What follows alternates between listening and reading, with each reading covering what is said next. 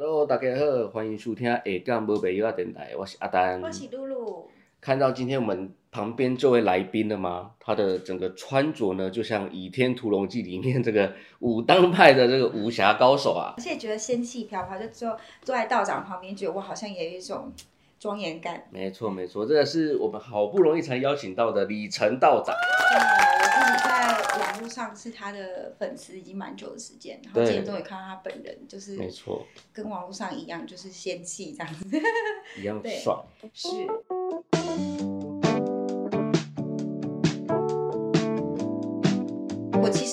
长，呃，因为他很年轻，然后又跟我们一般在庙会啊，因为我们跑庙会嗯看到的，呃，道长跟道长这样子的道长，全真的道长是不一样的，所以我自己也很好奇，他这么的年轻，然后怎么样走上就是呃这个这个法门的，嗯，这我相信这应该也是大家都很好奇的。对为什么会有这个穿着这样子的服装的人，然后走在这个我们现 现实生活上这样子？对，可能大家很不了解，说，哎，道长到底是什么来历？对，嗯，好，我想一下啊、这个故事其实蛮长的啦。那我不是很纯粹科班出身的道长。什么叫很纯粹科班出身？就是我们不是会常啊讲到祖传几代嘛，啊啊三代五代，甚至我们家有百年历史的这种百年道坛，对不对对？我刚开始就是你叫我烧金子啊，嗯连烧一指，我都不知道一指是多少。然后为什么会走上这一段路，是因为我的学位论文生不出来。啊因为那时候我要写这个水陆画的研究，就水陆画就是在我们不管看佛教、道教法会上，特别是佛教法会上，他们会挂很多画嘛。然后在这之前，就是呃，应该讲二十岁之前，我大学的时候，我都是呃以佛教作为我的修行这样子。那可能会去参加一些内观禅修啊，那可能也会去像呃尼泊尔啊、印度啊去做一些朝圣。那可是那一年呢，就是为了学位，我一直找不清楚方向说，哎，到底怎么写？因为满天神佛，然后我一点也不不认识他们是谁。那我就那时候认识一个朋友，他在淡江大学历史系教书，嗯我就问他说：“你可不可以帮我介绍一个贵人啊？可不可以来帮助我这样子？”结果呢，我请他介绍一个人，我以为他在介绍一个教授啊、嗯老师啊，乃至他们系上可能有什么学生也好，就他介绍的是一个道长。我想说，啊，我要写论文，你介绍我一个道长干嘛？是来闹的，是不是？是是要来加持我吗？哎加持。然后我就想说，好吧，就人家教授都介绍了嘛，我就去。然后这位道长他日后竟然成为我生命当中恩师，就是苏志明道长。嗯，对，那苏道长我那时候去的时候，他就给我三本书。那第一本就是《太上玄门功课经》，就是早晚课。然后第二本就是《老子想而著》。那再来的一本就是《道德经》，就老子《道德经》。嗯那我刚开始回去其实也看不懂，然后就开始翻，然后翻到想而著的时候，我就看到说，呃，就是老君社教，然后不杀生祭祀，然后在这之前我不是都是佛教嘛，那佛教一直很强调说我们要持戒、吃素、斋戒、念佛，然后想说为什么？就是我在看这个道经的时候，它跟我目前在民俗上看到的不一样，然后我就这个好奇，我就想找寻这个答案。嗯那在找寻这个答案过程当中呢，我就完成了两件事，一个我就越读越多，我就把我的这个论文给写完了。嗯写完了以后呢，我就更好奇说，为什么这个道教跟我小时候看到的道教不一样？嗯我就去拜这位出道长为师。那自此之后，我就开始才呃，就开始了一路我的道士生涯。嗯，所以这是一个契机。那其实，其实你刚才我们刚才呃聊天的过程当中，其实道长也有默默透露，你从小就天赋异禀，就是跟跟其他孩子不一样，你看得到别人看不到的东西。这是不是也会就是让你好像跟因为你的这个天赋异禀，导致你在修行上面是不是会更加顺畅吗？还是有更多的奇遇记这样子？嗯，其实小时候啊，看到的时候会完全觉得它是正常的、欸。因为我拿一个我最早最早的经历，因为我小时候常梦到我到地底下，哦，就地狱吗？对俗称的地狱。对，俗称的地狱，然后去旅行啊或什么。不过我没有看到很多很可怕的事情，嗯反而看到可能像是一些土地公啊，嗯或者是神明，这样一些很和蔼的老人之类的。嗯嗯那在我幼稚园的时候啊，我的曾祖父啊之后他就过世了。那过世那天嘛，你知道幼稚园的小孩子也不知道什么概念，就半夜要回去，然后外面可能倒是吵吵闹闹的。嗯那回去第一天，我们就是要去看他的遗容。对，那我那时候呢，我爸跟我妈一直要叫我进去，我就不进去。然后他们就哦，我那个婶婶还是谁，他就说啊，伊娜，嗯。啊也惊，唔敢留起安尼。嗯。结果其实我当下只是看到是另一个画面，是因为我的曾祖父他习惯会坐在一个椅子上，嗯。我看他在那边，然后我想说，里面躺的人是僵尸嘛？因为他穿那种以前的寿衣嗯嘛，寿衣然后我就觉得太可怕了，太像僵尸了，我不 敢进去。阿周在那边，为什么一直叫我去看阿周？然后我一直不了解，嗯这个就是我一个，嗯，应该讲说跟这个灵界的奇遇是最早的。啊嗯，那这样听起来是好的。有没有看过那种很可怕的？对，就是你好像看到的都是和蔼的或自己的亲人，这样我到目前是没有看过太可怕的，反而是到比较，我中间其实有一段时间我这个能力消失。哎，所以你在修行的这个过程当中，是嗯修行之后这个能力消失的吗？还不是，不其实我的嗯消失，其实有一段就是我内心觉得很可惜的过往。啊，这个过往是我妈在我国小一年级的时候，她就过世。啊，然后那时候就是，那是，哎，第一次，什么叫做生离死别？那那时候我妈过世的前一周的时候，我们就回到了，呃，一到病房嘛。嗯。就那时候我跟我爸过去跟我姐，然后出来之后，我就只是先跟我姐讲说，姐姐，我下面古公的家，嗯，可是我古公其实三年前就过往了，嗯。然后我就想想说我下面古公一下，然后我爸就过来，那我姐就呃跟我爸说我看到古公，然后我爸当下很生气，可是我不知道他在生气什么。嗯可是我觉得我爸应该也是知道，我妈就是要离开了。嗯那到前三天的时候，其实状况不是很好，已经回光返照了。那时候不是说我以前常看到我去地底下的好朋友嘛，对。我就看到他们在那边，然后那时候我就很生气，我就开始在房间，我不知道为什么，我就觉得不对，我就开始大哭大闹，大哭大闹，连护士来都要骂我，把我带出去，然后我就很生气，我就很埋怨，就觉得说，为什么就是有你们在，所以我妈妈才生病。嗯嗯那三天过后，我妈就过世了。然后我自此那时候跟他们生气之后，那些临界的朋友生气 之后，我就一直没有看到。那一直到我国小六年级，我意外的到一个佛寺，就开始有。看到？哎，道长，那你就是从小这样天赋异禀啊，然后你到一个空间，你往往就可以感知到那个空间的磁场啊，或者是呃，可能跟别人不一样，你看到的总是跟别人不一样。那你来我们下岗人什么感觉？这么直接是不是？对我也想知道。我想一想啊，有这么多神佛在旁边，我觉得空间道长你要说实话呢你不能你不能 那种不哦。要讲客套话。对对，不要讲客套话。因为其实我们这个空间也是从日治的后期，一直到战后，一直到现在，嗯对。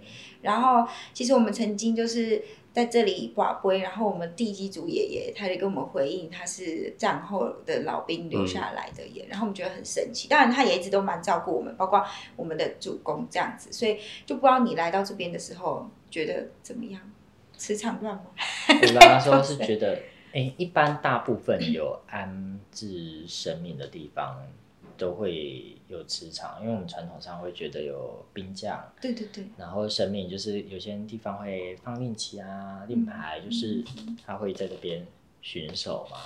那其实每个地方，包含我们常在拜的地基主，嗯，也是过去可能他对这块土地有眷恋，对，那也有可能他是在这边修行，嗯，那不过他还没有变成神，对，他只是住在这个地方休息嘛，跟我们人一样。对，这样。那能不能感应这件事情，其实也是要看对方的修为。啊，你的意思是说，如果他这个神佛他的修为是高的，他也可以不要让呃一般的人，即即使道长他道行已经很高，可是神他也可以不要让你感受到他，是这个意思吗？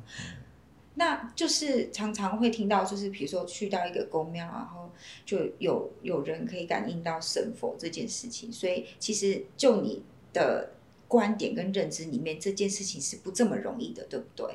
对，因为他们就是有不同的修行层次。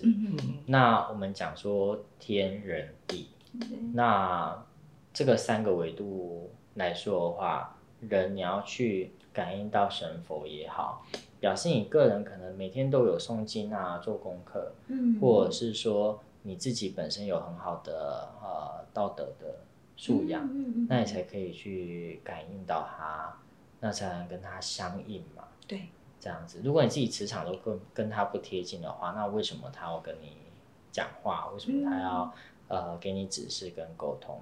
嗯也是有，但我觉得其实神明他看的是人间的事情，嗯那他看的是全盘的，但是我们看的可能就是只有目前这一小块，嗯这样子。所以就我觉得曾经啊，我到台南的某个宫庙去问事，然后那个神明就是好像就直接跟信徒说，你要相信你自己，你相信神的话，恐怕你会失望。这样，然后我觉得就是可能以前的我会觉得，你做神打心歹德，你讲这种话，你怎么怎么可以这样讲？做神就是要帮人啊。可是到可能我这几年这这七八年来接触，就是我们自己东岳大帝的祭司跟道长，常常跟道长不一样的修行人相处的时候，我觉得那个神是很道行很高的神，他才讲出这句话。为什么呢？因为就像道长先前有跟我们聊过，就是他也不不是很愿意，就是改变人间的规则跟法则，因为你有你的功课要做，你有你来到这个世界上应该要去完成的任务，所以你凡事如果都求神的话，神也无能为力，你还是终究要回到自己本身的这个。呃，修为跟修行跟自己的意念上面，所以我不知道是不是道家其实也是在阐述这个，就是个人是很重要的，你的自己的意志跟自己对这件事情的决定。如果你决定是 A，然后神可能帮你 A，这样是可以。但是你 A、B 都选不好，你要神帮你选的时候，其实好像他们也就是好像就会变得比较呃，也也是比较退这样子。不知道我的理解这样是不是对的？其实有时候 像我们求神问卜的时候，嗯我们信众啊，应该说我这边的学员跟信众，他们也常常希望我们帮他，甚至卜卦的时候，啊，希望说我们帮他找一个最好的路嘛。对。可是一阴一阳未知道嘛，就是你其实你选择一条路，你一样有所失去。那你选的另一条路，也不见得会更轻松，嗯但是可能走更久的路会比较好。那我觉得神佛在修行上，或者是只是给我们的，都是他给我们的是一个建议。嗯但是有时候建议是这样子哦，你如果还没有到那个修为或者是那个成长的话，他给你的建议，有时候你反而听不进去。嗯对，我深深的就是感感受到，当初当那个神讲出那句话的时候，我很惊讶，然后我也觉得哇，这绝对是大神，因为他他是引导他的信徒对自己的人生做决定，我觉得很棒。但是可能以前的我或当下那个信徒他不能接受，他就他就跟那个神说：“你你怎么可以这样啊？你要帮我啊？什么什么？我相信你会失望。”对，我就觉得对，就是有时候还没有到的时候，好像神给的建议就像听不进去对对对，道行太高深，然后就像他不要让我感应到，然后他偶尔让我感应到的时候，我感我不知道他到底要跟我说什么，所以我就觉得拜神啊，或者是求神，好像就是除了求心安之外，自己也要到一点点的的有一点开悟，才可以去真的接受到，对不对？对，就像道长，你你你有那个九宫格，然后跟抽那个卡，我觉得你就是用很简单，然后很当代，大家年轻人都可以接受的方式，转化这个很高深的道理，然后去让大家了解。那我很好奇，就是你一开始怎么把这些东西合并在一起，就是很灵性的这样子能我是学艺术的吧。啊？所以你的 background 是学艺术的，对，然后在其实我也很感谢说，我前面讲就是我并不是说属于科班出身，嗯呃，不一定是祖传几代，不一定是说啊、很小的时候就开始接触处理这件神佛的事。嗯虽然很早跟他们开始有所谓这种沟通跟往来，但是我其实中间都是呃到各个地方。我曾经去过缅甸短期出家，然后去过泰国参加过那个内观的禅修、嗯禅修营，然后也去过了印度、尼泊尔朝圣。嗯那到最后面的时候，我觉得说道教第一个它是适合我的，那也很感谢说我自己走了一圈之后，我把这件东西融合起来，因为我会发现说，其实我们现在的道教啊，我们常不知道说，哎，我们每个仪式后面它都有一个经典，那我们又回来看经典的时候，我们会觉得啊，他在讲什么？嗯。比如说我们拜斗的时候会常常祝福大家元辰光彩，嗯。但是其实你现在跟年轻人们讲说元辰光彩啊，元辰光彩对，元辰到底要光彩什么对啊？这样，然后元辰我们现在就会讲说，就是它就是在道经上有注释，它就是人的一个生命力嘛。嗯那我想说，怎么运用当代的一些讲法，我就把它结合了禅修，嗯把它结合一些牌卡，然后让大家更从这一种呃身心灵的方式带到道教的修持上，嗯这样子。所以你说全真就是属于，就是怎么讲？它跟一般道教的有一点差别的地方在于，全真比较主这个比较像偏偏现代在说，呃，嗯心灵灵修的这个层面嘛。嗯，比较偏向对偏向灵修，它如果就是内在的。呃，如果是我一个外门的，我要来理解说全真教跟道教不一样的地方，嗯，比较比较呃大的差异的地方，就是可以可以这么去理解。其实这是要讲到全真，它是在因为那时候金元时期的时候，呃，是兵荒马乱的时候嘛。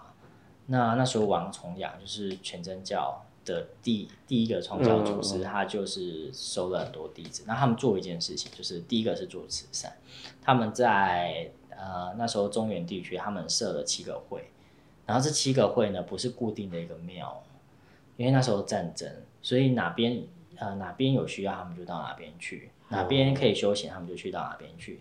然后到了地方，他们就去讲道家的道理，去劝善嘛。嗯因为战争可能很多就是对立跟冲突，然后再来他们就是做一些慈善的事业，所以他到后面的时候，他会变成一个比较偏向于讲内修跟修行的一个道教道派嗯。这样子。嗯，嗯，所以才会有很多灵性的东西在这里被道长就是提及，但是你们也可以做，像是一像是现在道教在做的法会，们的法对有法会，然后什么什么可以开光啊，什么这些，你们也都有学到吗？有，因为在明清，特别在清代中期的时候，呃，全真的一个祖师叫陈复会，他收罗了就是清中叶之前很多这一种所谓灵宝、精微、神霄，因为那时候清代走向衰起的时候，很多科仪要遗失了。他说就赶快的去收集起来，然后变成我们现在所用的这个广成遗址。嗯所以我们就是传承的这一套很完整的科仪，目前在台湾大部分法会是用这一套。哦，所以你们可以做法会，就是比较道教比较常在处理的部分，跟身心灵内修的部分，内修啊、单道，然后跟讲经的部分，因为我们就是并行。我们嗯觉得说，哎，不能说只是一直好像啊要去求财啊、做可以啊，就我们觉得就是对补财已经差不多，库啊道，长道长，我要补财库这样子。然后那你的心灵有被关照吗？没有，我要补财库，我要补财库。一定他说我有钱，我的心灵就满足对了。我我当然之类的我补财库，我是有钱，我心里就满，一定很多这种吧。那你会你会用什么方式？就是也不能说教育他，就是鼓励他。你会用什么方式鼓励他？说没问题啊，可以求财啊。那你觉得你现阶段你就会想做赚多少？哦，所以为什么要做九宫？嗯就是因为九宫上它有不同主题，那不同主题都是对应的。嗯比如说，你要求财，你今年设一个目标，财富的目标，你要求财。嗯那我就会问你说，那你要拜拜求神做法会之前，你为什么要去显化它？你要怎么付出？其实它都是对宫，你要怎么收获？其实你要先问你自己怎么付出。嗯那你要什么样拥有什么？你中间要耕耘的是什么？嗯在你想获得什么样的丰盛？丰盛呃，一般不只指财，嗯它也包含了时间跟知识的累积，嗯所以我们需要累积。嗯那在关系，它可能是家庭关系、感情关系、嗯朋友关系。那你想要在关系上得到一个完整，其实就是你要怎么去对待。嗯，所以这个愿景其实是检视我们，啊，嗯原来如此。这个是你创的吗？还是说这我创的。这你创的？对，对，我想问，这个缘是怎么结下的？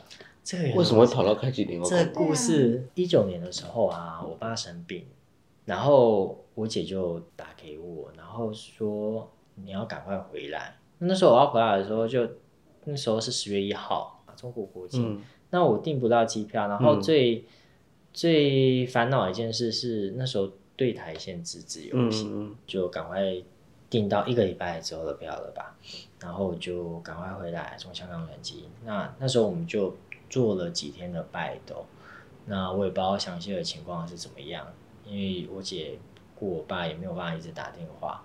结果我下飞机那一天呢，我就收到了第一个 line，就是我姐跟我讲说，我爸在普通病房，然后已经转普通了，然后在哪里要我过去，嗯那就过去。然后我爸的情况比较稳定的，那我也相信冥冥之中有生命保佑，然后拜斗也会有一些加持。大概过了半个月，那那时候刚好有一个法会，然后有拜斗三天，那我就拜到第二天九月初八的时候，有一个未接来电，然后对已经十点多了，然后我就接起来，是我们有一个神明会那个玄天上帝的，那那时候他就是我们的一个彭会长，他就问我说：“哎，我在哪？”我说：“我在台北法会。”那不在台南，我说怎么了？他说他刚从灵佑宫送完经回来，就后来他们主委是希望我可以过去，我就过去。然后结果我们原本的那个朋友是我当兵的学长，那他就在灵佑宫。那我去送完经之后呢，他们主委就是觉得，哎，我好像送经，可能各方面他们也比较喜欢跟相应吧。嗯他就问我说要不要留下来帮忙，因为他们之后有法会。嗯那你知道台南都是他们那法会是做普渡啦，嗯可是那个普渡是都会联合做做普的，就是站站进，嗯嗯嗯然后就在台南第一次做全真的法会，做铁罐石石。那我就做完之后，他们的主委就跟我讲说：“诶，那我可不可以留来庙服务？”可是当下我就没有想待，嗯因为我怕如果我领了钱回不去嘛，嗯那时候在国历十一月，那我就说哦，我自己也拜熊内公的，那我可以在灵佑宫帮忙，这样子。那刚好那一次站进也是站那个呃灵州宫的那个玄天上帝，哦。他们做那一呃做教那一年，然后我就留在灵佑宫，但那时候我一直想回去，因为那时候我忙完九月才没多久的事，我觉得十月呢帮完我师傅在农历十月帮我师傅在宜兰的道观，我就想差不多要回去了吧，因为接下来十一月等等的，然后就十二月送审那天，就是二三日那天，我整理前我就问玄天上帝说，那我什么时候回去好？他就给我笑背，我说那过年后回去好吗？嗯，他连续给我九个盖杯，然后结果隔天武汉就疫情了。你是问林佑公的玄天上帝吗？对，然后我就一直留在那。然后那时候我不是稍早就是在讲座的时候我讲说，其实我那时候回来台湾，我想说，天哪，万一我没有一间庙，那怎么办呢？我就要嗯待在哪？对，就想要兄弟跟我叫我不要回去，隔天要疫情，就那时候都没有想到全世界会变一连就三三四嗯年嘛。那我就隔一年我也有在问，那玄天上帝一直都跟我讲不要回去，那我就一直一路待到现在。然后其实到隔一年的第二年的时候啊，一间大庙要做教了，嗯开基玉皇宫做教。嗯那开居皇宫是灵佑宫的教培经嗯之一，那我们就去做谱。做完谱那一天呢、我们要的总干事跟我们讲一个故事。嗯那一年我刚刚从武当山回来，然后我们的主委就说，为什么去年会叫我留下来？是 是因为庙里以前有个机神，嗯然后他离开前呢，他就说那个庙以后会有个武当山来的人，所以那时候他们就希望说，我可不可以在庙里帮兄弟公服务？嗯嗯然后我就一路留着。然后那一年我确实，呃，第一次上了武当山，因为我自己就是对兄弟公蛮有信仰的。嗯我上了武当山之后，我又呢去了灵佑宫，又是兄弟宫的庙。然后第一次在台南做的法会呢，就是为了林州宫的玄天上帝做教做，嗯所以刚好三间庙都是兄弟宫。嗯然后串起来的，然后他们就是隔了一年，觉得可能还蛮稳定的，就才跟我讲这件事情的故事。哦，